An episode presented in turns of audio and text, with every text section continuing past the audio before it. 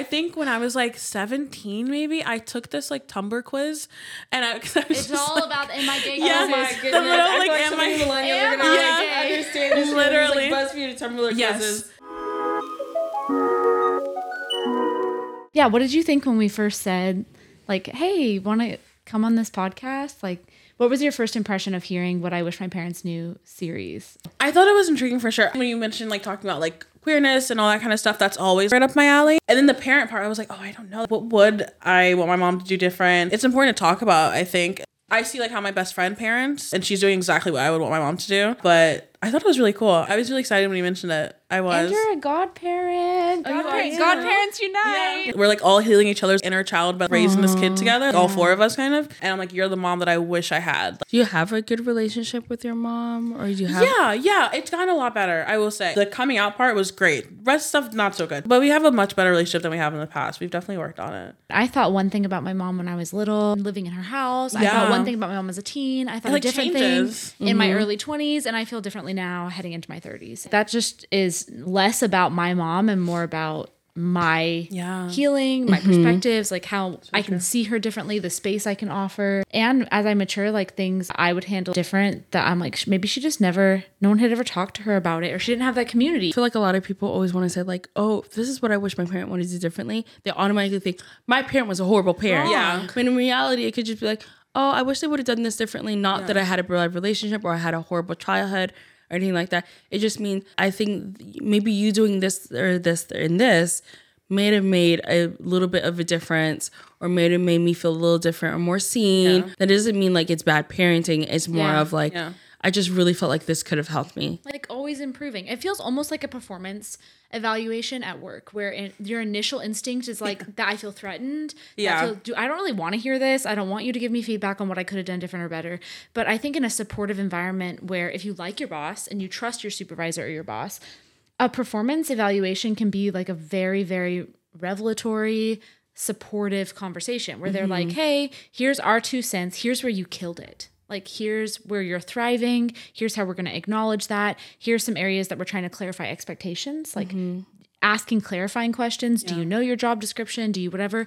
It feels kind of like that. Like the initial thought is like what i wish my parents knew. It's like okay so great here we are again with the narrative that parents are messing everything up. And i'm like that's maybe the initial gut feeling that can come to mind which is a lot of like defensiveness or mm-hmm. fear or like i'm just doing the best i can. They always tell you like start off with the good Yeah. and maybe that will help like your parents but then I also too it might just be the parent because there are some parents even if you start off with the good as soon as you say the negative Yeah. it's like It's well then maybe i shouldn't have I had you. I or blew maybe, it. uh, like maybe i shouldn't have had you maybe you should have been born maybe i should just left you with a- i'm like You should have just had a different mom because I just did everything Yeah. wrong apparently. And I'm like, man, I wish I didn't have to go there. My my parent doesn't have those statements, but that's common. I think it's Super very common. very It's like common I'm Yeah. feeling triggered, and I think that's easy to feel that way as a parent because you kind of give your all, even if you're doing it the wrong way. Like the parents that I associate with are like putting it all on the line. And Gabby works in wraparound services for foster youth. We partner with DFCS to provide education support for kids in foster care, So just making sure that they are treated the same way. I think a lot of schools like to kind of treat Mm-hmm. them a lot differently, and it's a lot more advocacy that goes into it. Mm-hmm. Um, and also like making sure like kids in foster care get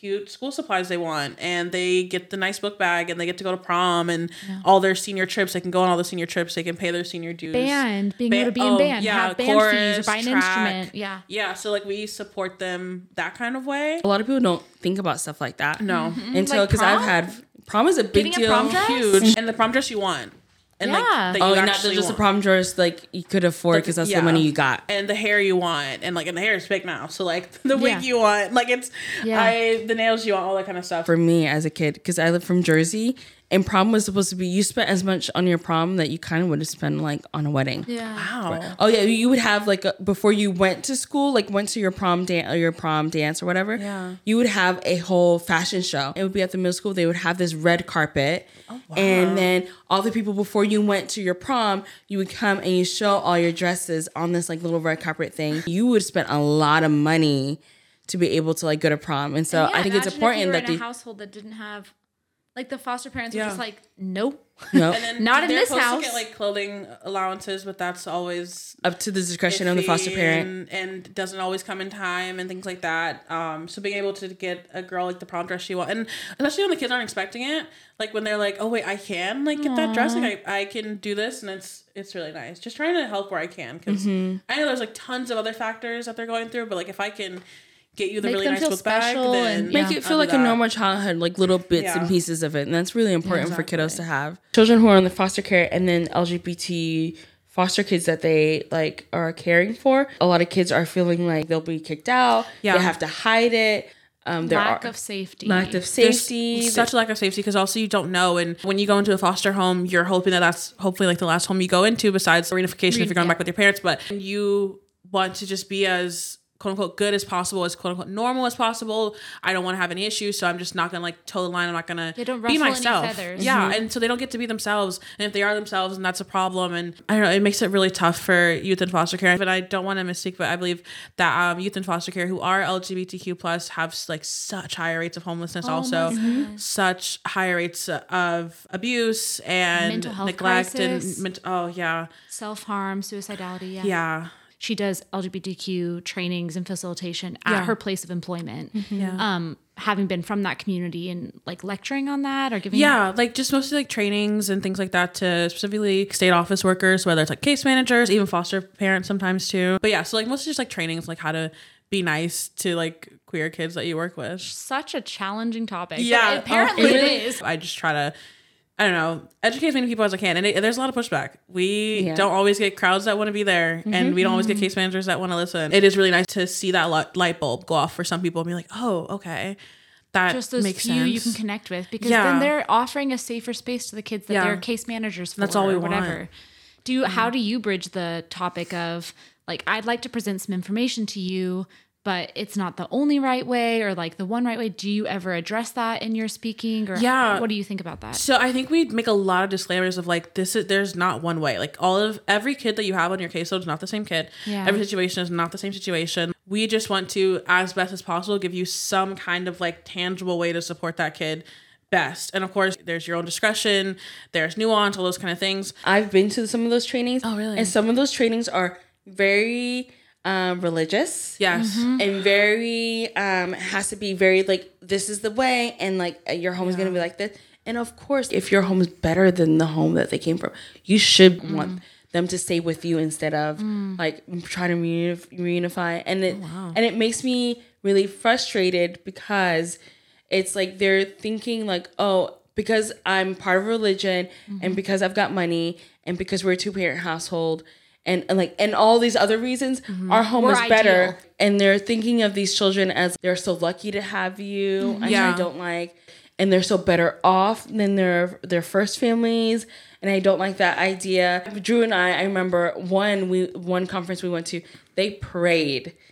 And like in the middle of it, it was like and i felt so awkward. And Yeah. like i i am a christian woman. And i'm like this is not this is not church we should be learning Yeah. about how to better serve these children and be better adoptive parents and foster parents and you're here like this is not church Yeah. i don't feel like we should have had a, real- like a prayer right in the middle of this and then the very last speaker um she had us pray and then she I pulled out her bible and then read verses from her bible and explained how um what we were doing was like, as- being Jesus's hands on earth. Yes, something? and- Yes. Oh, and I, while e- even as a Christian woman, I felt like it was very harmful because it's this way of like, oh, okay, your home is really good, and Jesus and Heavenly Father blessed you, but like, what about the other homes?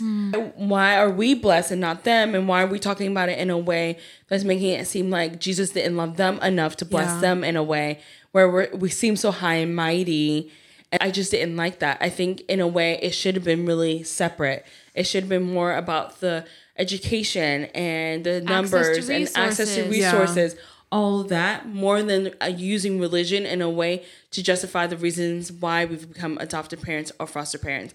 And also a lot like even though I am a Christian woman, there could have been other people who are not Christian based who went there to learn, who were bombarded with this, Yeah. and it also could push them away from doing the good work of becoming foster parents because I usually I talk a lot about how I feel like we need more black families and we need more LGBT families becoming foster parents or becoming adoptive parents because I know the numbers and like those are the children in there that if they have someone who's able to mirror them, Yeah, they don't feel le- they feel less lonely, right? Yeah. It's the same reason why I think it's really important for my daughter who is white to have mirrors for her that I think these children should also have it in the families that are taking them in as well. Yeah. And we don't. We just don't. And I know I'm, it's not in a way of saying like black families that they're not doing some type of adopting, but it's very different. Yeah. Mm-hmm. I don't want to say at a smaller scale, but it is just different in the traditional way of fostering and adopting that I think a lot of black families should be doing maybe more of like the traditional adopting or fostering through the system to help more children. Because Yeah. I think it's a lot of the times it's just like, oh, the neighbor or your family member, which I think should be done. It should be done. So I'm not trying to say that shouldn't be done. But I think in addition to helping other families, because I think then we would have children who would benefit from it in the end. Mm-hmm. And when it comes to like being intersectional and like you know supporting all children, there could be more black families that also aren't accepting of like LGBTQ plus youth. And I've worked with a lot of them who do have that more religious background. That's also a major gap too. some of the families I work with in the same realm, their faith is what offers them resilience. It's Yeah. what offer them offers them compassion and like the drive to so those children are like what in police stations and in the DFCS office sleeping on the floor or being raised in like a really religious what like maybe they're being microaggression or macroaggression harmed in that home but are they not on the office Yeah. of the DFCS office like that's always so hard and how do we do advocacy in the spaces that we're in. Gina saying like hey maybe after this conference i'm going to circle back and say i loved the conference. Here's what i learned. It was challenging for me that we prayed. Gabby offering more like non-denominationally based trainings at Yeah. conferences like that and just like for lgbtq kids trying to bridge the gaps and not say it's not that you're not doing a good job or you're not doing enough but let's consider all of the impact of how we're approaching your role as a foster parent. I think one of the things that I feel a lot of people want to say is, oh, well, if, like you said, well, do we want them sleeping on the floor at DFCS or do we want mm-hmm. them in a home? We shouldn't be thinking of like either or, Yeah. right? We should be thinking, well, we shouldn't have to think it has to be either they sleep there or in there in your home. Why don't we find a way of like you, we teaching you how to better be a better foster parent where you're welcoming to all other, like all people. Mm-hmm. Why does it have to be they're sleeping in DFCS or they can't be in your home? Why can't it be you're You- more open Yeah. to you Adjust your learning more and perspective. adjusting your And why is that an op- that shouldn't even be an option? That shouldn't even be something that we're comparing it to. They could be sleeping on like no, that they should never. That Mm-hmm. should never be a thing. They should never be sleeping there. That's that should not even be allowed. Yeah. Yeah. Yeah.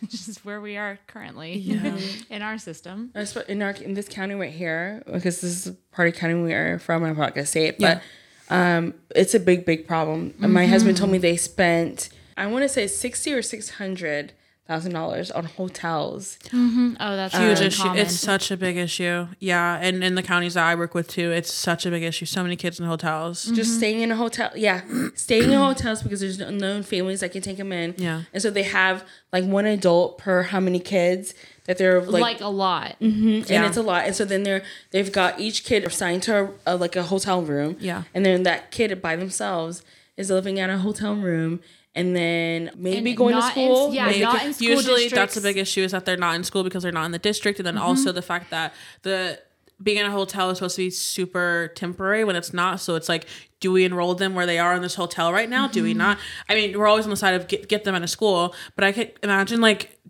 you don't have a family to come home to, like doing your homework. Like no one's there, like make you lunch. No one's there to. There's not like, a take ca- kitchen. There's nothing. no access. It's like, yeah. I guess they are trying to work on it in the counties that I work with, but it is a huge issue, and I can't imagine being in those kids' positions. and then the traffic thing too because they're in hotels and Yeah. people who can tell like, hey, these kids are vulnerable. Peak vulnerable. Yes. And so you have this one person for how many kids who's probably just really trying just to make it. Like, Yeah. it's not like they're purposely being neglectful, but it's hard to take no care of a lot of kids. My husband told me that they had to move around hotels a bunch because not be it was such a huge, yes, not to be a huge target because people were like, hey, we can um, traffic them really easily.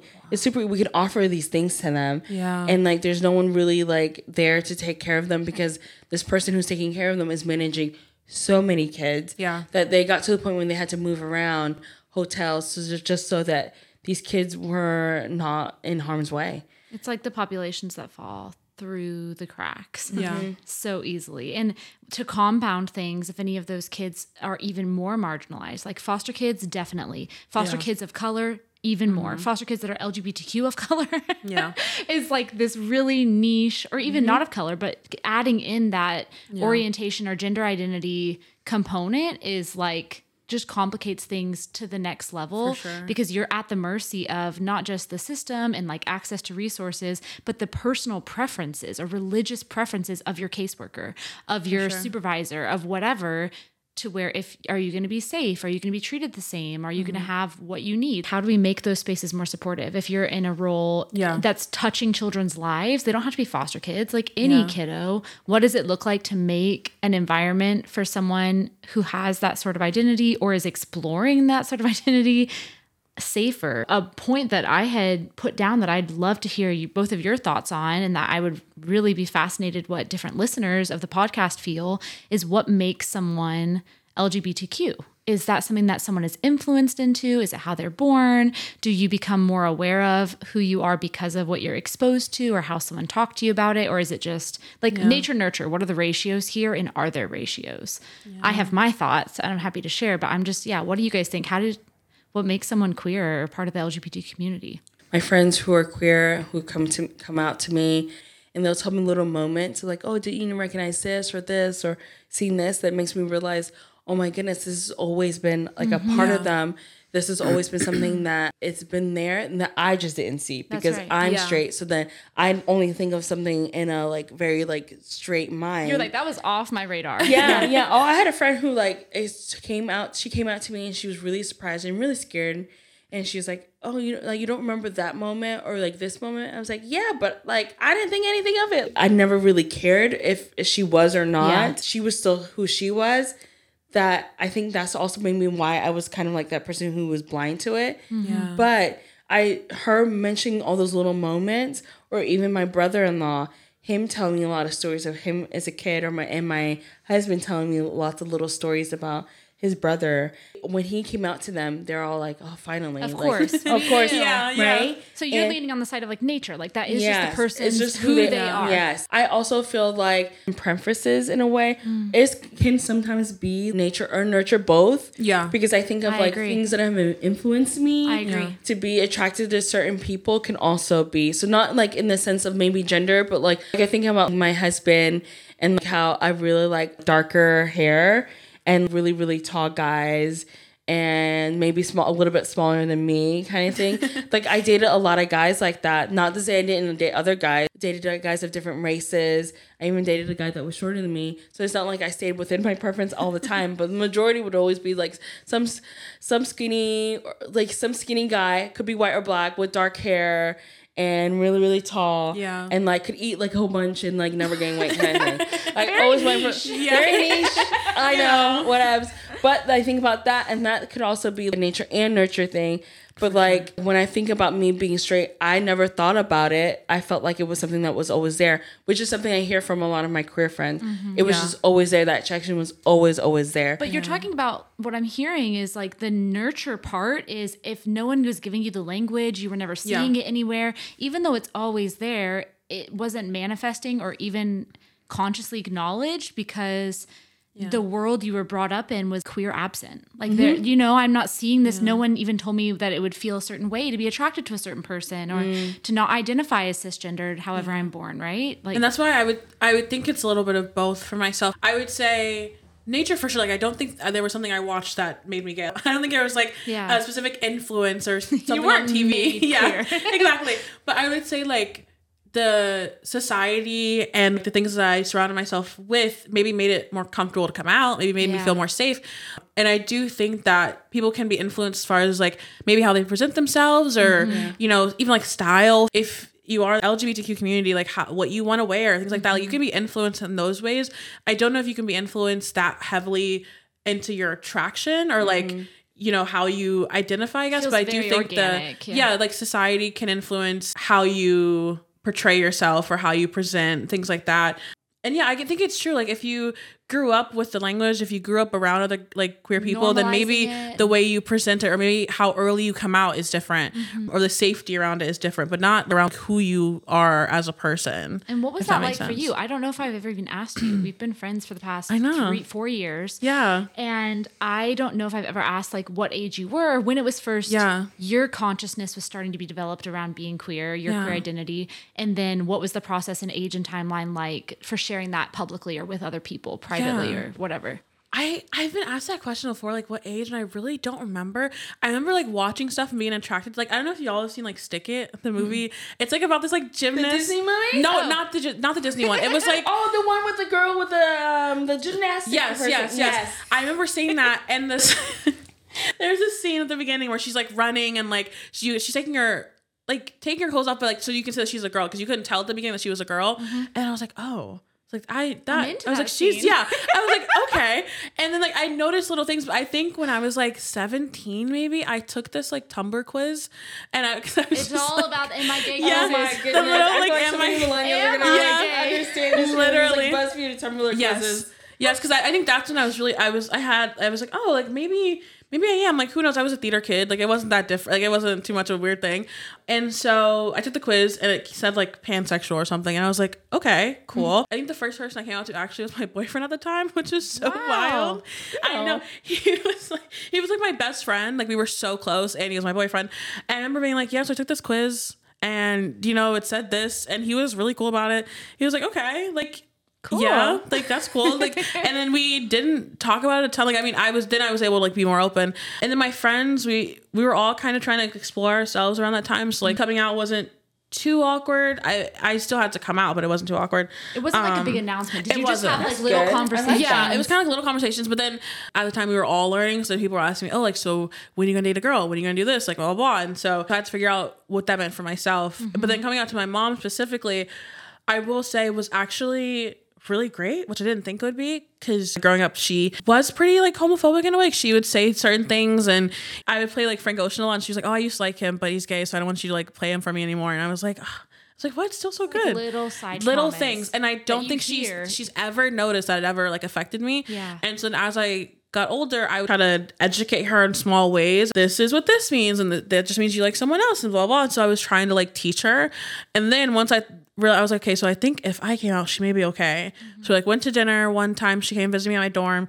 Went to dinner downtown, and I was sh- I remember shaking, like my whole body was shaking, and I just said it, and she was like she's like okay like she said that makes sense she said you're such like an open person like i that makes sense for you love whoever you love. yeah and i just remember like the like i would my body was so hot i just remember the relief being able to breathe. I think i almost started crying and she felt bad that i even had to feel like that and then i told her i was like well you know growing up you weren't super open so Yeah. i didn't know that i could tell you or i could ever tell you. And she even said herself she's like yeah maybe at that time i wouldn't have been able to to hear in the way i can hear now. I was about 20 and then yeah, we went to Sweet Hut across the street and we got a little pastry. She bought me like a little pastry as like a, you know, congrats kind of thing. And then every year now she sends me a picture of us at the Sweet Hut and she's like, Happy coming out day. And now oh she my wears like gosh, proud mom shirts and she'll argue with people about who are like transphobic and stuff. And she, like she's so in it now. Like she's arguing with like her friends. She goes hard for me now. Oh my Yeah. gosh. Yeah, I know. Oh makes my you gosh. like cry in like good ways. Yeah. Too. And and like sadness, like in the sense of the idea of my kids being so scared to tell me anything makes me so sad. Yeah. Because I'm like, I'm like, I tell my kids a lot, what's the worst that I'm going to do? Yeah. I'm like, give me a consequence, or you might like take away my video games or TV. I'm like, that is the worst that I'm going to do. And you may have to sit in a lecture. Like I will sit and talk to you, and we're gonna talk about our feelings, and I'll tell you how I feel about the situation, and I'm gonna I'm gonna push you to tell me how you feel about it. Like that is the worst. Like mommy's never going to like leave you. Um, I'm not gonna disown you. You're not gonna get a spanking. You're not getting Love you any any of that. less. I'm not gonna And- love you any less. I really want them to know like what the worst is going to be, which is Yeah. sit through a lecture and like how hard is it? you. I sit through. I make them sit through lectures all the time. Where I'm like, why it's so important to like learn and be in school and like I want you to make more money than I do and I want you to be to smarter your than table, how Yeah. to put lotion but on you after. you yeah. created that safe space for them and now they know i think my mom yes she was really sad that i felt that way but she also was like but i didn't give you that space i think it took her a while to realize it, even like to this day. But she's like, I know I, you know, did some things wrong and I didn't give you that space. Like, she didn't provide that like comfort. I truly did not know what was going to happen She if I ever didn't came say out. out loud, you know No. what? Whoever you are, and no matter how you're living your life, like my love for you never is going to change. No. Kids need Out loud. that. Yeah. And not so I, and not I, my yeah, kid knows that, like out loud. I think it's really important to provide that for them. I think we all know how it feels to be alone, whether or not if you feel like your parents would be there for you for a certain thing. And so Yeah. to be able to proudly say, "Mom, me and me and my mom, we could, we could be going to jail together because Yeah. she's fighting for me," and like kind of that thing Yeah. that feels really, really good. We'd be like, "Yeah, I'm gonna bail you out. If I'm not in jail with you, I'm got my definitely back. bailing you out." And she's also educating herself. Like she's not, and I mean, I'm always down to, but she's like, I just learned this thing, or like, I just learned that this person uses they them pronouns, and she's told me about like people or celebrities who've like changed their pronouns before I knew, and I'm like, oh, thank you, mom, because I didn't know that. My partner now. uses they she pronouns, and my mom is really like she will like make sure to say it, and if she doesn't, she doesn't like make it this big thing where she's like, oh, I'm so sorry, don't get mad at me. Like she just she switches it really quick, keeps going, and. I am just like in awe of the 180 because it was so different growing up.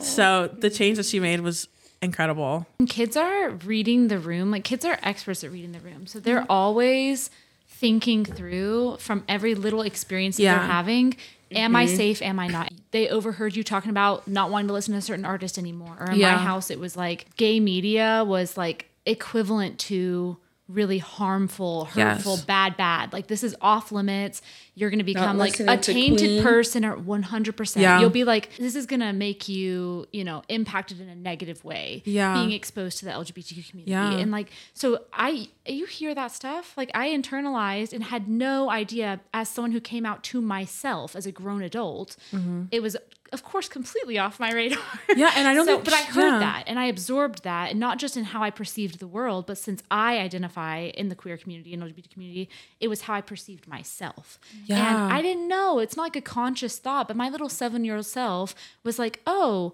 these people are harmful. These people are breaking families apart. These people are confused. They're mentally unwell. Like, it's not my eight year old has read some something or I was too woke in my parenting and now they think they're trans. Like probably it's your kid just asking like why does that person is that person a boy or a girl? Mm-hmm. Can you explain that to me, mom?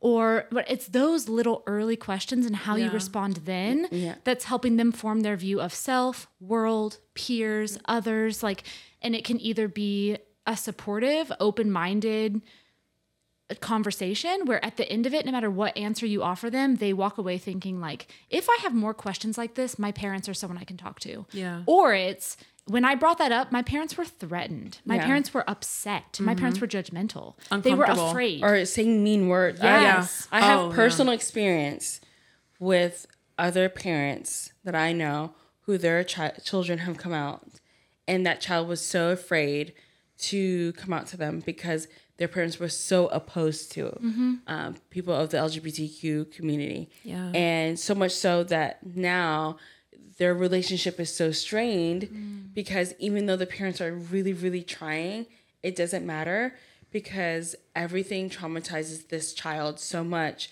where even one little mistake where, you know, like how you said to your mom, like, oh, sometimes like she misgenders mm-hmm. my partner every once in a while, but she is not on purpose and she'll just keep it moving Yeah. That if something were a small little happen with this per like this parent and this child that this child would be like you hate me and oh, i already know how you feel. That it really has gotten it to be such a big deal. It's really changed their relationship mm. s- in such a bad i would say in bad negative way. I'm hoping mm. that it changes because Yeah. i truly wish for all parents to have relationship with their children. Yeah. but like this child had heard so many negative things in their home mm-hmm. about being like people who are part of the lgbt community. Mm-hmm. And i'm pretty sure this person knew for a really really long time Yeah. yeah. that they were that when they finally decided because they were fully out of the home before obviously before they told their parents yeah which is Yeah, me so too. common Which is I had to make sure I was for safe your own first. safety. Yeah. What are you going to do if you share that with your parent and you're 15 and your parent has a really intense response and you're they're like, "Okay, Yeah. now you're not watching these shows." They lock down to protect you Mm-hmm. and your life kind of like sucks after. Mm-hmm. It breaks your relationship or impacts it. It feels like everything will change. They feel differently about you. You can never take it back and you live under their roof. Mm-hmm. They give they drive you places, they buy your Yeah. clothes for you. Like your real material needs are impacted Yeah. if you come out in an unsafe environment. So Yeah. lots of people wait till they're out of the home. So I have a Reddit story here, and I really wanted to read it. And it says, "How would or do you talk to your children about trans and non-binary identities?" So with that, my kid's wife and I are going to go apple picking with our best friend from high school and her partner Connor. Connor does not identify as a gender and uses pronouns they them. We haven't seen them since past pre-pandemic. However, this time, our oldest son is almost seven, much more curious and intelligent than he was when we last saw them. We wanted to try and brace them on being respectful and using proper pronouns for Connor, even though from this point of view, Connor might present as a man. So we had a talk about Connor and how they do not identify as a gender. The opportunity to have the conversation kind of popped up, so we weren't as prepared to articulate some of the more complicated aspects of gender identity so a seven year old can understand.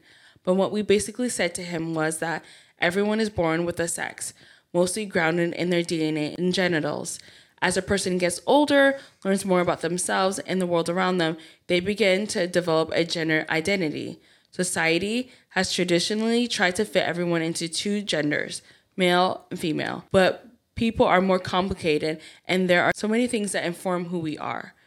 For some people, identifying as a man woman doesn't work for them because all the things people think that they think man or woman doesn't properly capture who they are.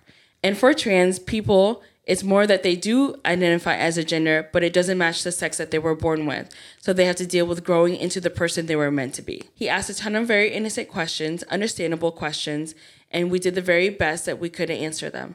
He seemed content with our explanations and not very concerned with this issue. His main takeaway about it was nothing to do with the complexities of gender versus sex. What he took away was we don't be rude to others and call them names that they don't want to be called. And so he was happy to call Connor Connor or they them. I would love to hear if any dads have had this convo with their kids. How did it go with them?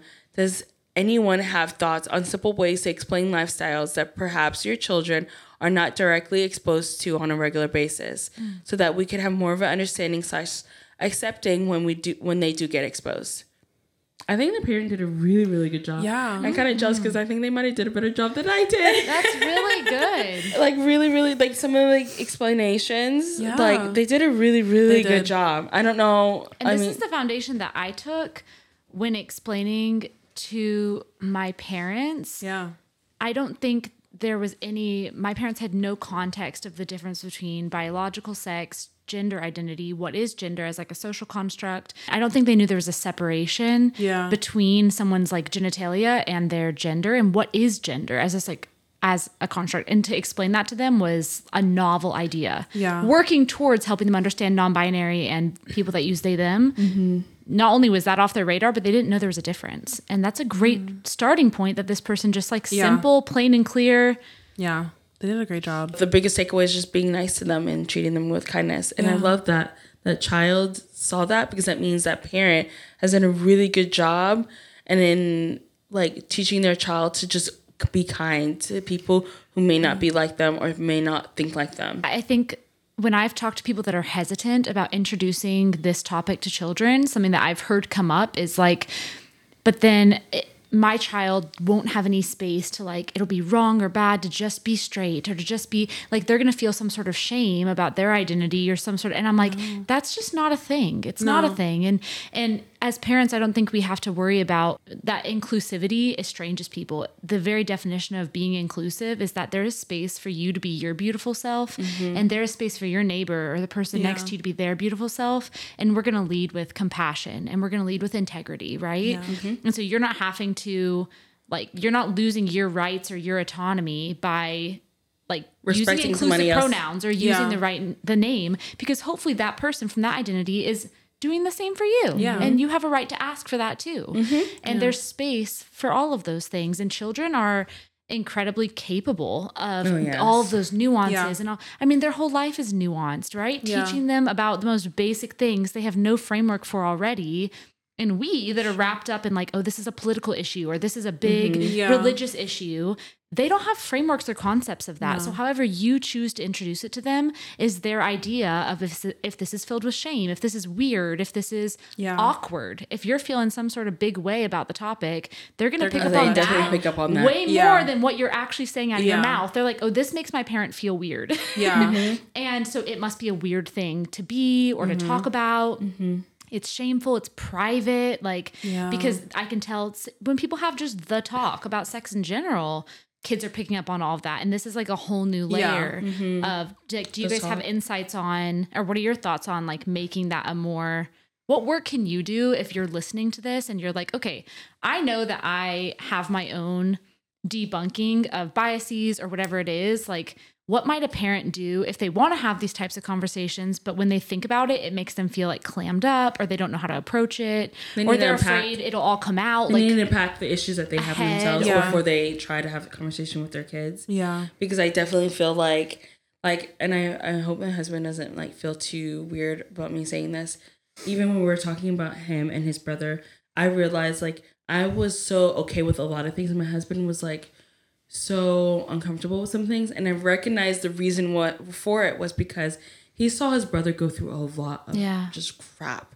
Like, you know, people were really homophobic 10, 15, 20, and I'm trying to think 30 years ago, right? Hmm. And- absolutely And, so Yeah. he saw his brother go through the a word lot. gay means stupid Yeah. Yeah. Right? And I think my husband seeing some of a lot of the trials that his brother went through, like no one really wants that for anybody, right? Yeah. But especially if you see your own sibling going through that, that in the same way that my husband knew that his brother was gay for a really long time because his mom, when he came out to his mom, it was kind of like, oh yeah, we kind of knew. Like I'm glad that you've mm-hmm. it even though they always knew, it was also really hard f- for them. I'm not harder than what he had to go through, but seeing someone you care for going through a lot of that, I think was really really hard. And so Drew had to like. I think he had to unpack a lot of stuff Yeah. himself, and so then fear and yeah fear and all this stuff. And then having to talk to your kids who you are like like your whole job is like to protect them and love and care for them. It is kind of scary. So I'm not gonna try to sit here and be like, it's totally easy and you should just It'll do come it. so naturally. It'll come so natural. Right? I think society's kind of pushed us to not make it a natural thing because it's supposed to be you're supposed to be straight anyways. Yeah. And you're not supposed to talk about it because there's no other option. And it's not very natural. I'm hoping one day it'll be very natural. Yeah. And it'll be like kind of like an easy thing for everybody to talk about. But right now, where we are right now in society, is not very like natural. It is kind of difficult and awkward sometimes. And I think one, we sh- they sh- parents should learn how to unpack the issues that they have with themselves, ideas, but also too, it shouldn't be one conversation. Yeah. it should be lots of little talks that are less informal. Yeah.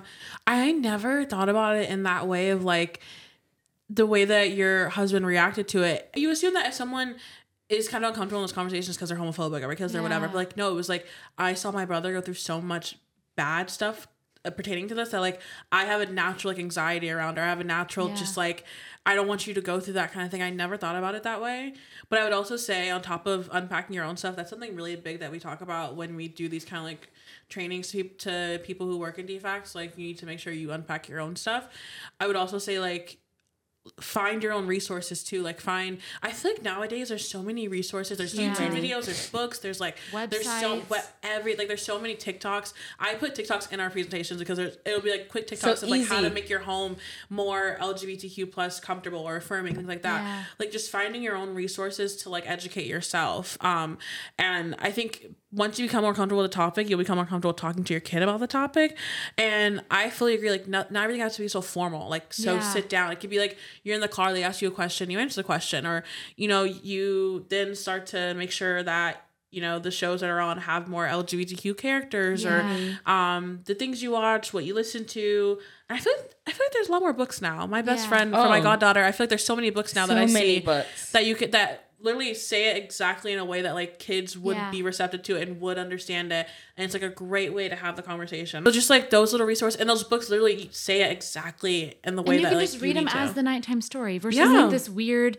come on honey we're gonna like have a conversation about some special little people that live out in the world is so like contrived Yeah. versus it's just integrated into your library and if they have a question you can point there and say Yeah. we have a book on that That may help us understand better. Let's pull it out. I have a my book wall, and then I just leave the books on there, and they're always able to just walk in there. So to not make it a big deal, mm-hmm. we Yeah. have a bunch of them, and so then randomly my daughter will just randomly pull a bunch of books every mm-hmm. night to read because she's I think she's trying to surpass her brother's like reading level. Yeah. but she like bought like five books, and one of the books were books on LGBTQ activists. Mm-hmm. It's like a little book. I could show it. I'll probably like share it in like the description or whatever. Yeah. And it was just like a little book. It was like this big, and it's really pretty. And it was just but a bunch of activists and from the past and current ones. And it was sharing about their past, so like where they were born, anything like that, and then the things that they did to further help the LGBT community. And it's just like a little book, and then you can. I just have a bunch of books like that.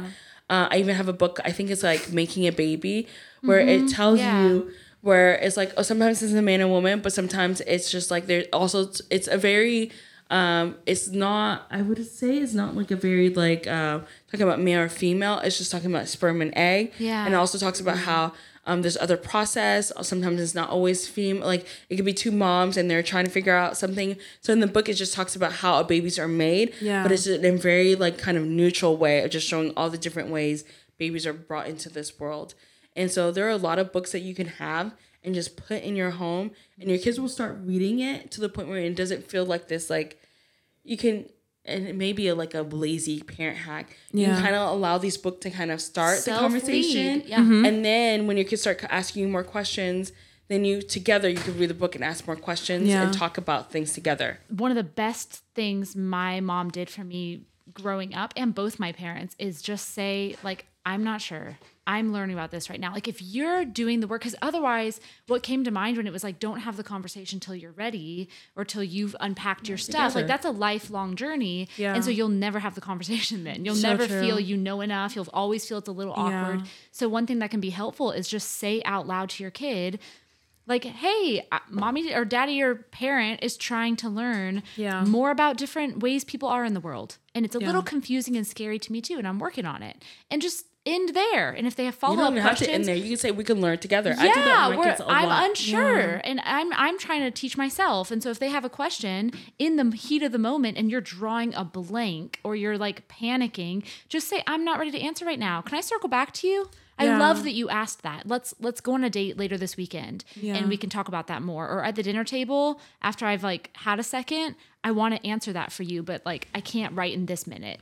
Yeah. Is kids thrive with responses like that. And I think mm-hmm. there's this pressure of like saying it have the right, having the answer. You don't have to. Yeah, and I think the the thing about like making it more normal when you bring it like making the conversations more normal, making them way more chill, not as formal. I think that also makes a lot better when your kid does interact with someone who is LGBTQ in the world. Like they don't mm-hmm. it's not this like big like they're just super like chill about it. They're very calm. It's not this like big thing that they have to make This a big is deal a about. gay person. Yeah, it's like, I yeah. think they're trans, mom. Like, mm-hmm. It yeah. doesn't have to become that. Man, that would be so awkward too if the kid Yeah. was like that. Because there are parents who genuinely are trying, but because Yeah. they've made it such a big deal, but that person's gay, and the kids like not doing anything wrong, but because they're taught in the way that they were taught from their parents, that it just becomes really awkward, and that Yeah. parent's like super awkward, like sorry, because like there are a lot of things. Like I remember my kid when we were talking about like learning about our bodies, and Oh, like always that. they have a penis. Or I have a penis. and you're like, they're learning. Um, sorry. And so I think, like you said, just make it in a way that's not such a big deal yeah. that it can make it where it's going to be less awkward for everybody. Everyone Yeah. involved, yeah. the way Gina has talked about this a lot when it comes to racial representation. Mm-hmm. And so, Yeah. do I have any best friends? Do I have anyone I'm closely associating with that is the same as my child, different than me, opening up horizons, representative? I think coming from a more conservative background where there's a lot of fear around this topic, I often had, you know, heard, well, like we don't want to show those types of things because they're being like influenced to be gay. Like they're being Yeah. made gay by talking about it so much. Yeah. Or you're not queer, so why would you be reading books and watching shows and showing it to your kid? And I'm like, okay, well, guess what? That two shows that you showed them in childhood amongst the 58 other shows that they are regularly mm-hmm. watching is not going to be the tipping point. I can promise you that. Your point about like having people around who are LGBTQ or having people around your kids that are black or whatever.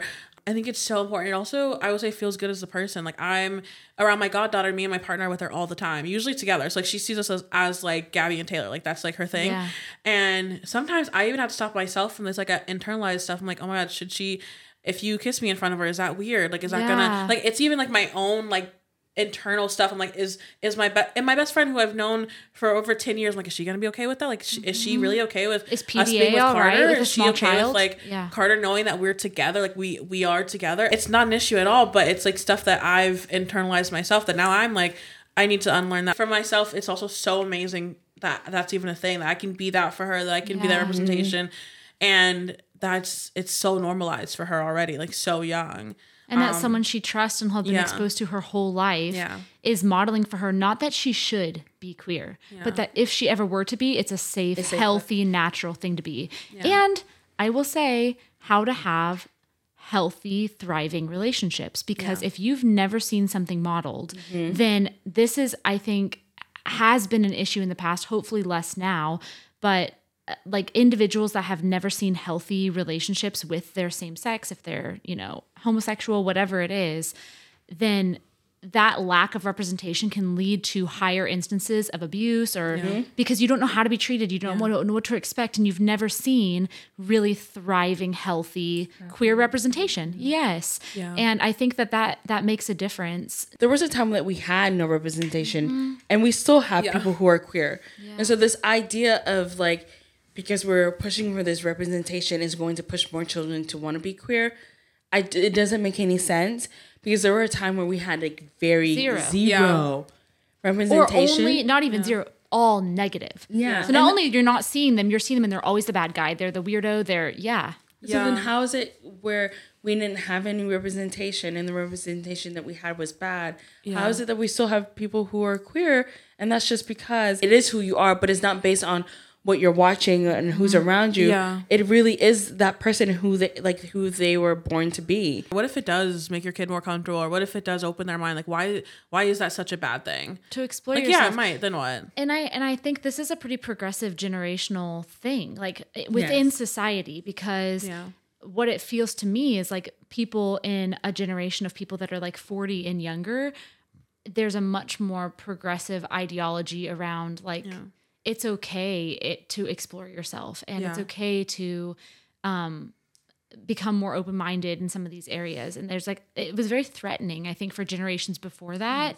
It was because we're you know rooted in a lot of systems where that there's no space for that and it is a binary and the people that are in charge don't want any of those narratives and because it's empowering to explore Yeah. yourself and empowered people are more threatening to those that want just like the structures to stay the same way they are Yeah, and wouldn't you want? And I'm not a parent, but like, wouldn't you want your kids to, like have a safe space to explore themselves, and you be that safe space so they can explore themselves and figure out like who they are? Like, I feel like you would want your kid to have that. Like, I wish I, I think had it comes that. down to an underlying belief of if that if who they are is actually healthy for Yeah. them or is like God's will for them if you're Yeah. religious. And if you have a deeply ingrained belief that like being queer sends someone to hell, you would not want that for your child. And it's true. that personal ideology that can lead to fear, that can lead to like I'm saving my child from who they think they are to help them stay on the track of who Right, they think really what I think are they or should be. yeah, Yeah. or who God knows they are or and that's I think that gets so complicated because I always ask myself that. I would mm-hmm. want any young person Yeah. to feel affirmed in the curiosity of becoming them. Who are they? And I I can I can understand I think where like all that fear would come from or Actually, from as a parent myself, I definitely can understand because you, I think about like one of my kiddos who's like I I always worry about like her future and whether or not they'll be okay because I know the statistics and I I worry and so then you start to put these worries ahead of just like your child Yeah. in a way. So you're like so worried about what what's going to be instead of recognizing like this is a child I have right now. Let me just help them and support them the way they need. Yeah. Instead of too worried too much about the future, just being there to support them. You really love your kids and you're really trying to make sure mm. that they're set up for success. And if you've been always taught like this is success. Yeah. This is the way you're going to Yeah. be like bad. That it it's more of a way of like they're letting the fear take over their love, genuine love for their child. Yeah. So not that they don't love their child. Yeah. But it's like this fear. I don't want my kid to go through this.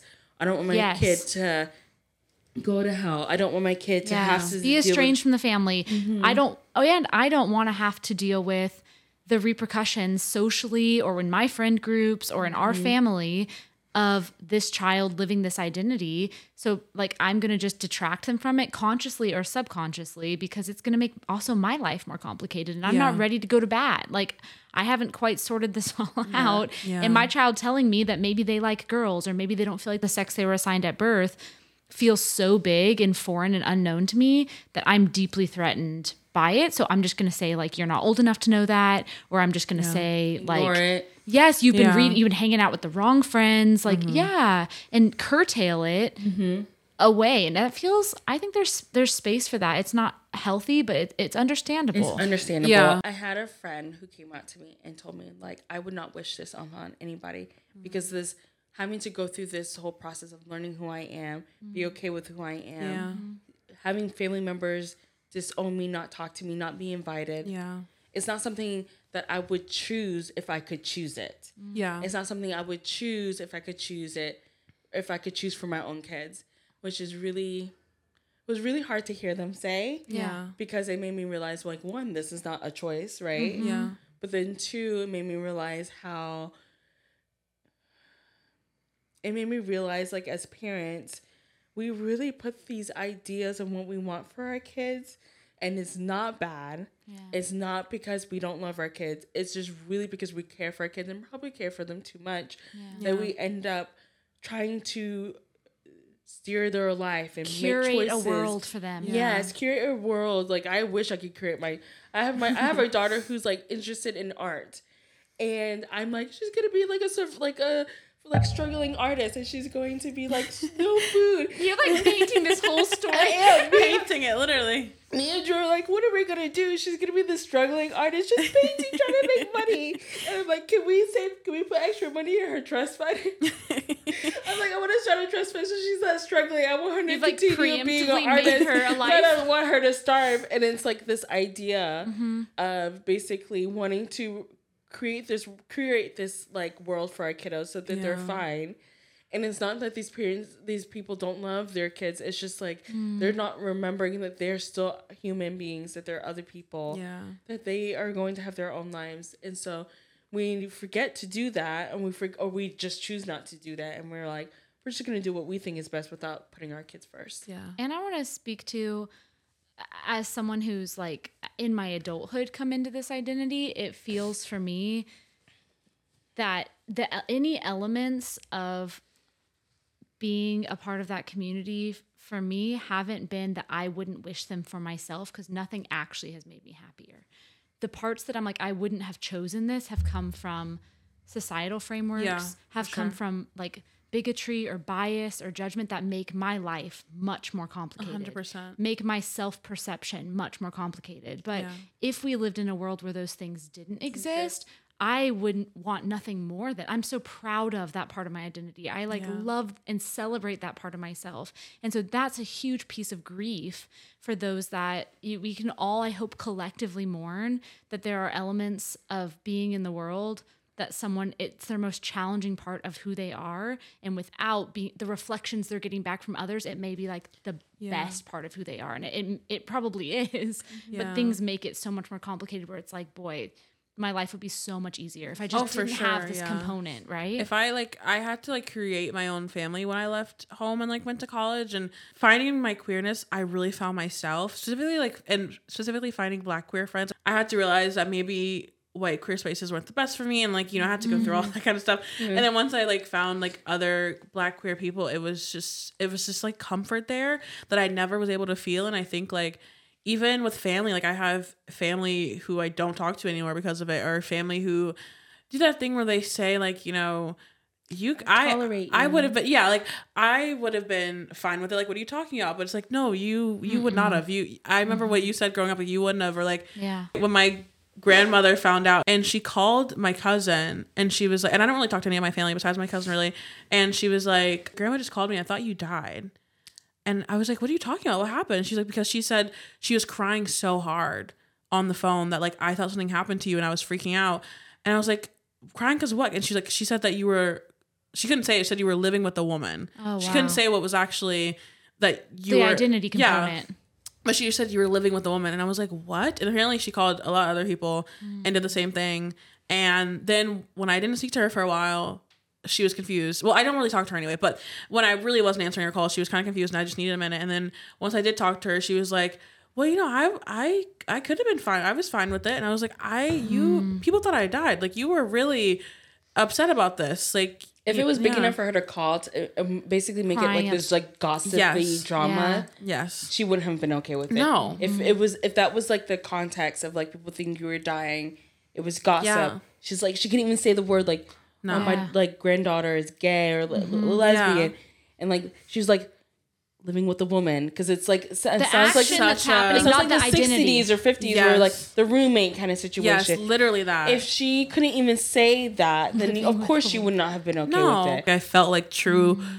healing and true love from like friends who I now consider family. That like I don't want or need what is there. So yeah, she And- did not react well. One point that you are saying that really stands out to me is taking when someone has come out to you or someone has shared with you about their experience understanding their identity in any capacity.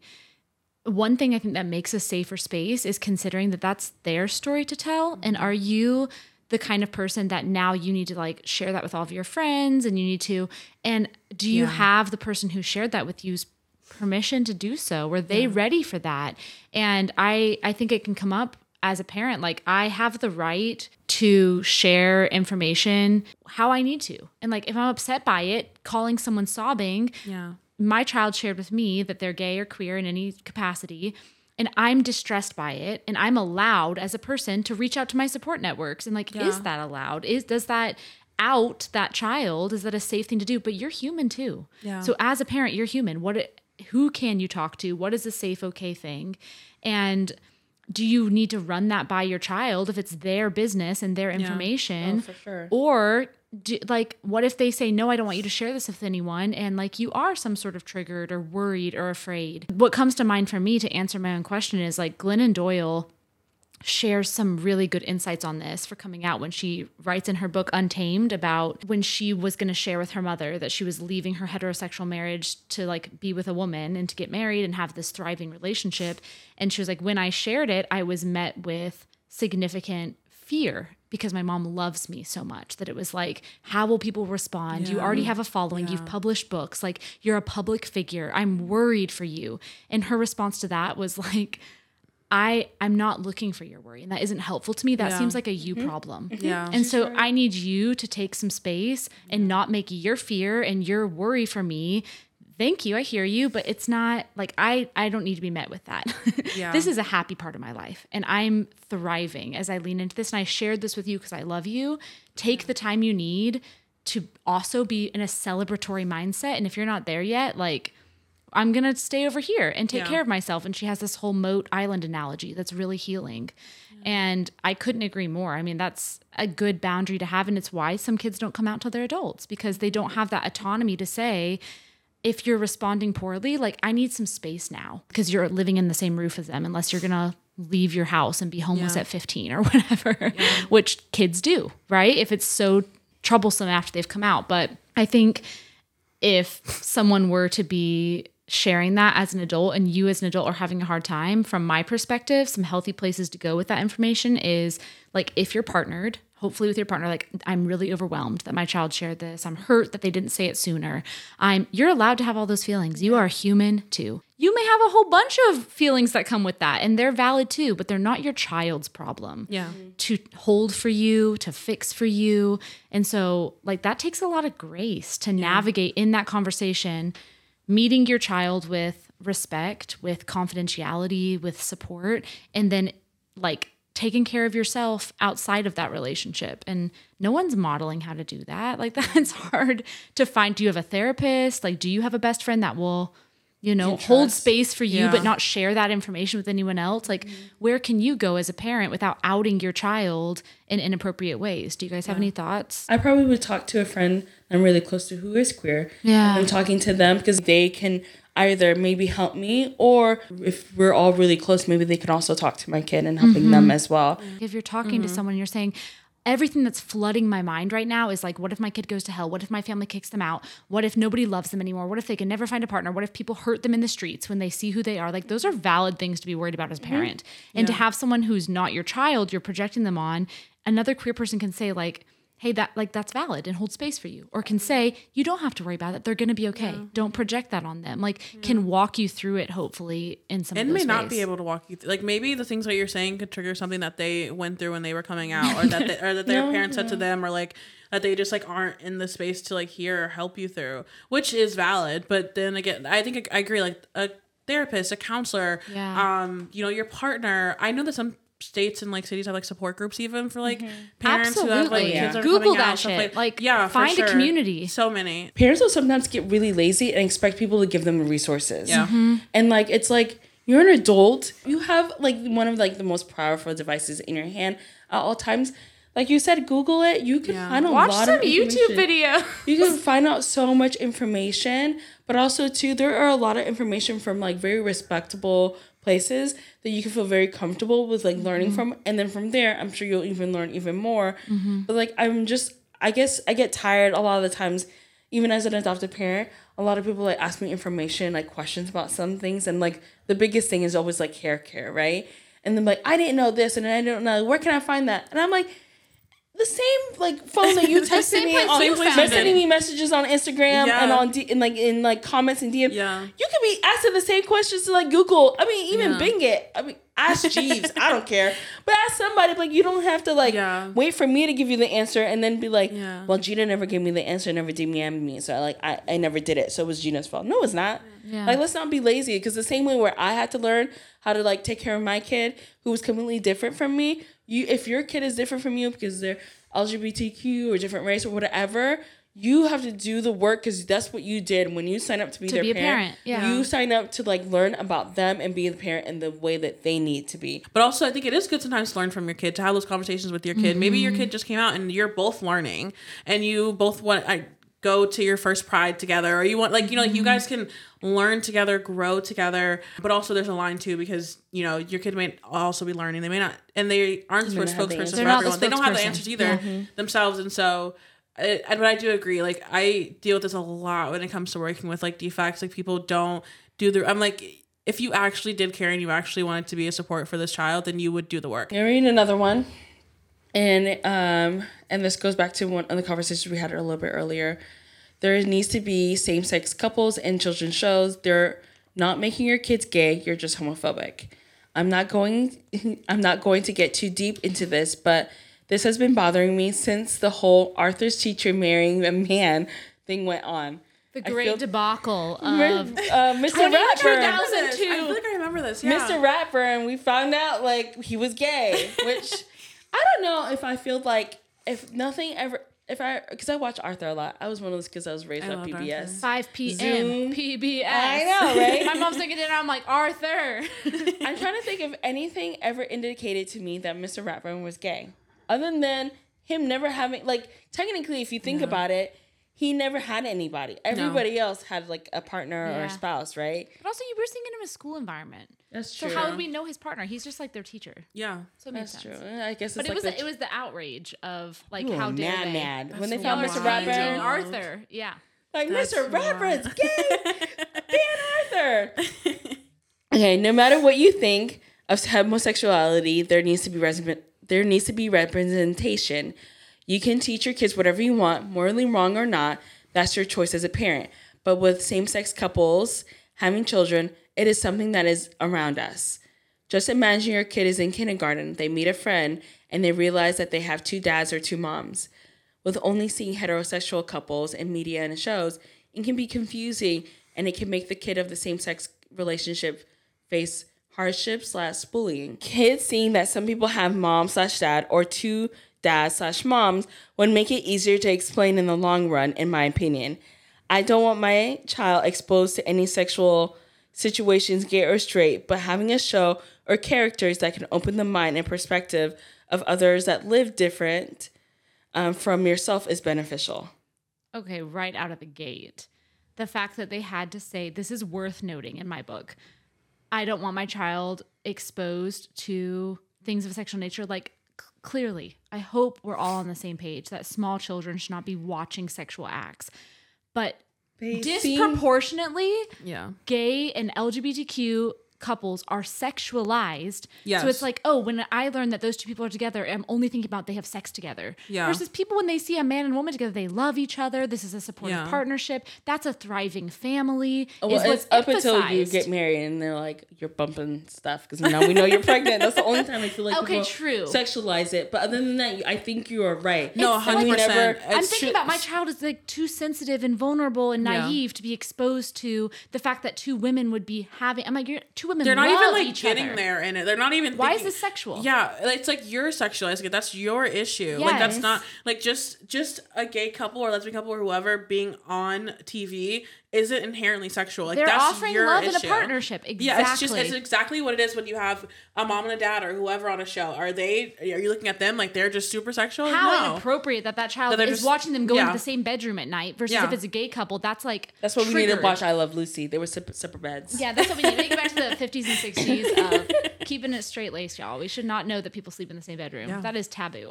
But I guess you're right. I but mean, for gay people, it's always over sexualized. That's a common over-sexualized, theme yeah. that happens. Mm-hmm. and isn't it? I mean, I may be wrong, but isn't it more sexualized for women who are like lesbian couples? It's always way more sexualized for people them. fetishize it. I'll Yeah. be completely frank. Is Yeah. people of all gender and sexual orientation spectrums find some sort of something about women with women, and that's just it's really sad that for someone to find love with who they want to find love with, that because of your perspectives on what is interesting, Yeah. whatever, quirky, exciting, that they're now a sexual icon together for just finding love together. That- It's just, it, and that's common. My parents would always comment, they're big hand holders and they've been together for, you know, 36 years or whatever. Yeah. And they're very PDA, we're together. Mm-hmm. They show that. And I just remember distinctly having told to me in my formative years how wrong it is to see that, like, LGBTQ people are somehow projecting a message Yeah. or trying to get people to be more like them. There's always this gay message. narrative, or what was it Yeah. called? Like the gay agenda, right? Yeah. That is a real thing that I was raised believing was a thing. hundred Gay people are trying to get everyone else to be gay, Yeah. Mm-hmm. or gay people are trying to like prove something by just existing. So just our existence is like a political state. Like it means something that's like that you're putting onto it. And I will say like there is I mean there's a lot more with like you know gender and queerness is political and things like that. And that's not what like we're talking about here. Just mostly like two people in a same sex couple existing on a TV show does not mean it's like inherently deeply sexual thing and like it is different like a like a mom and mom is going to be a different relationship it's going to be a different dynamic mm-hmm. but not an inherently sexual dynamic and what's like happening in the bedroom. no, and I agree. And the same with like me and my partner. Like I don't think I realized until I was actually like I dated women, whatever. But like when I was actually in a serious relationship with someone, where I was like, oh, like I really look around when we hold hands. Like we really don't do PDA. Like we we really like we just got back from vacation. We're like we have to be really co- careful about if you kissed me or if you gave me a hug. Like Are we I was two always looking around besties on a cruise? Yeah. Where am I safe being a black woman? Or where am I safe being with my partner? Like it's there's so many different layers to it. Yeah. Mm. I can imagine what you're going through as a queer black woman, mm. having to like think about all that stuff. Because I remember just planning a simple vacation where I was trying to get my brother and his fiance like, let's go on a trip, and we're like, oh, let's go to the Caribbean. It's not expensive. He's like, oh, we can't go to Jamaica. We can't go mm. here. We can't Yeah. go there. And he's like telling us like, nope, nope, nope, nope. Yeah. And I'm and I'm here. I'm like for thinking, being gay. for being gay. And I was like, here's someone, it's so cheap, like let's go. And he's like, no, I really can't. Like, you want us to Yeah. die? And like, okay, yeah, no, I don't. Yeah. And right, and I feel bad for even thinking like, oh, but it's so cheap, right? But Or it's then like, off your radar. yeah, it's Yeah. off my radar, which is sad to me because I sh- it shouldn't be off my radar. When he was sitting there and me and Drew were like thinking about it, we talked about it afterwards, where I'm like, man, Drew, I didn't think about Mm-hmm. that. I didn't think about how many countries that they can't visit because we like to like. Sometimes I don't think about like how certain countries you can't go to. Yeah. Or you maybe you 100%. But you think about it like racially, you know, like it's like those things where I was talking about it with Courtney in the car because we were talking about how eventually we both want to like live outside of the country, and it's like I- I already have to think about like okay, where could I go to be safe as a black woman? But now it's like oh, where can I go to be safe with my partner? Like where and like watching like TikToks and people they and I see videos I like watch the same ones. Yeah, where they're like okay, these are where you can go when you're LGBTQ, and then some of the comments are like okay, but what if you're black? Yeah. and it's like oh, at least you can go with The you're black. It's like, what if intersectionality of yeah. yeah, there's not, mm-hmm. and I really want to find like someone who is saying where guys can you go need go when you're an island. LGBTQ and black. Oh, I started following those people because Oh, we good. started we started talking about countries that we want to go to to move. Yeah. Or something Safe that we're and having that's safe for both of us because we're like we're gonna just live in on a commune. And I started following certain people. I, I'll see if I can send them to Yeah. you. But it was the very same thing where I would see people will say, "Oh, here are the places you could go and where you can feel safe if you're black." And then I would find another person. Here are the places you can go if you're queer. And I was like, "But I I need both, I need- right?" Yeah, because not only did I have to like come out, then I had to deal with it in like my black spaces too, and like then I had to understand like what what that was like. I guess so. There's a common solidarity amongst black people, but then once you add in like queerness, it's like it's A new bubble has- diff- yeah. and I noticed I I learned a lot of the times that I got to the point where I was so tired of it, but a lot of times like in college and and growing up and stuff, I had to like bring in the topic of like race for them to understand the topic of sexuality. Like I have to be like, oh well, you know, as black people we go through this. Like same thing if if you're queer, like not even same, a little worse because like you black and queer, and like once I did that, people were like, oh okay, like, related to the thing that they have experienced. Yes, because mhm. then they kind of are able to understand it. And I did go through a phase where I was like, okay, I'm tired of doing this. Like I'm tired of. You should just be able to get me. Like Yeah, I was. you were like the Yeah. epitome of educator. You're out here schooling all the people, doing all the emotional labor. I was just like, I'm so I I hated having to relate to the to race for them because for me it was like, not that I didn't get that chance, but like yeah. I don't know. It's just it's such a niche kind of like place that I'm at being like a black queer woman, but I also it's really nice when I am in places with other black women specifically where like they get they're like, oh yeah, I get it. Like I can understand this part, and I also don't really understand that part, and like. Mm-hmm. I understand that, like, you know, I'm two steps ahead. You may be four. Like, you may be mm-hmm. looking at things that I'm not, and like, mm-hmm. I specifically with black women, it's it's a little easier. Like, there's there's like something common in there that is just inherent and like really comfortable. I would say. If there was one thing that you feel like you would want either your mom or like if you could teach any parent who may have a child who is queer in their home or who's just trying to prepare themselves on the off chance because I think like I don't You can. like Like, you can't know because like for me right now I've never like been trying to prepare myself in the sense of like oh I'm going to have one but it's Yeah. just like if I do then I want to be prepared Yeah. so that way I'm not having to unpack a bunch of stuff while my child's trying to unpack a lot of stuff. Yeah. I want to unpack it before it like so I could be there fully for them mentally physically be there for them.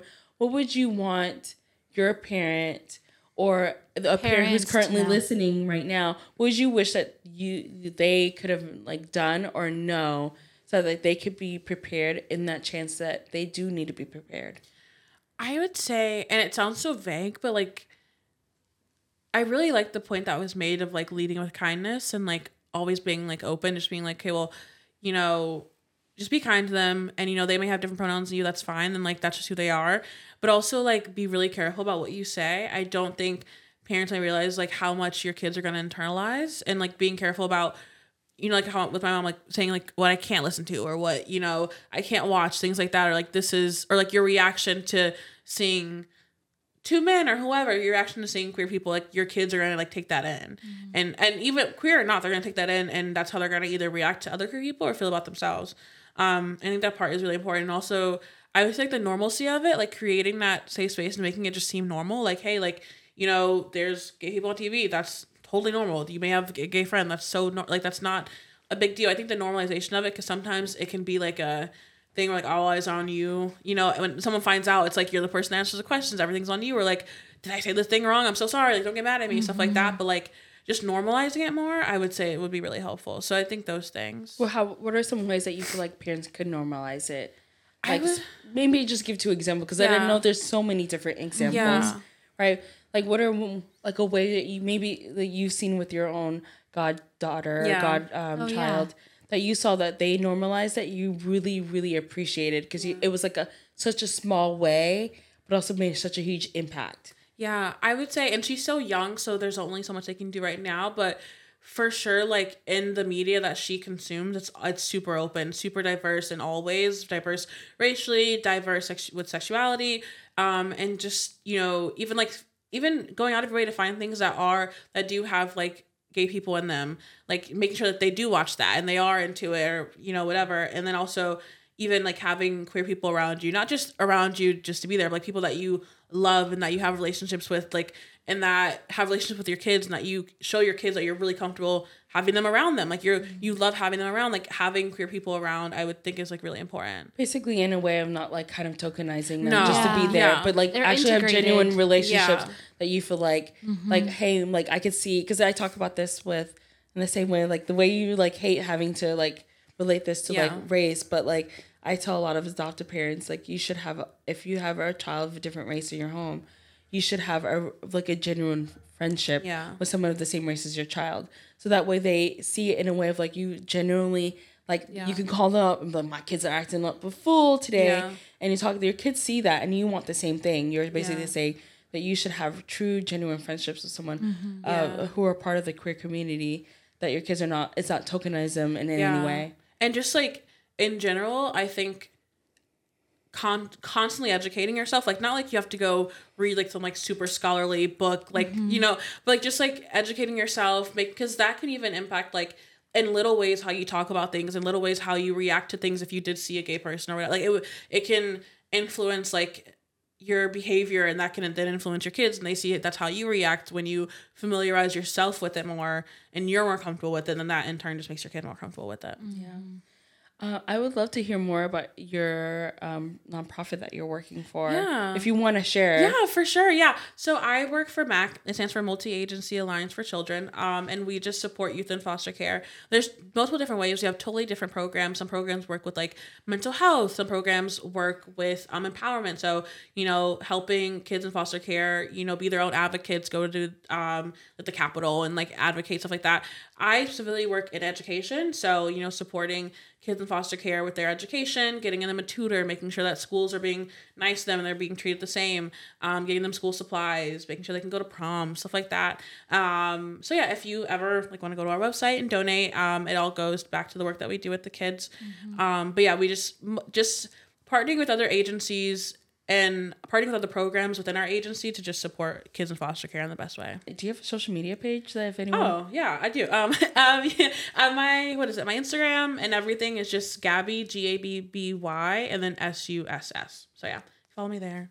Yeah, and thank you for your time. I feel Yeah, like your For sure. I- insights this is amazing. I had a great time. Yeah. Oh, thank are you. so I appreciated. Your time Yeah. contributing is invaluable. yeah. Yeah. and i really really appreciate you Thank you. here, I appreciate that too. And I also am a co-leader of the SOGI committee, which stands for sexual orientation, gender identity, and expression. And so if you guys need like some um, resources that you want to like put out in the descriptions or whatever, I can send you over some stuff, Please some do, great yes. links um, that have are been a really lot of people. helpful. There'll be a lot of parents who are wanting more Yeah. information, more resources. Yeah. We're not going to be lazy parents, right? Yeah. You're gonna all find be your doing all the own, not just Gabby. Thank yeah. you. But yeah, I definitely have some great links to share. And yeah, I really appreciate y'all having me. Yeah, It's been great. Yeah. I think that's it. Yay, we did it. that's a wrap. Yay.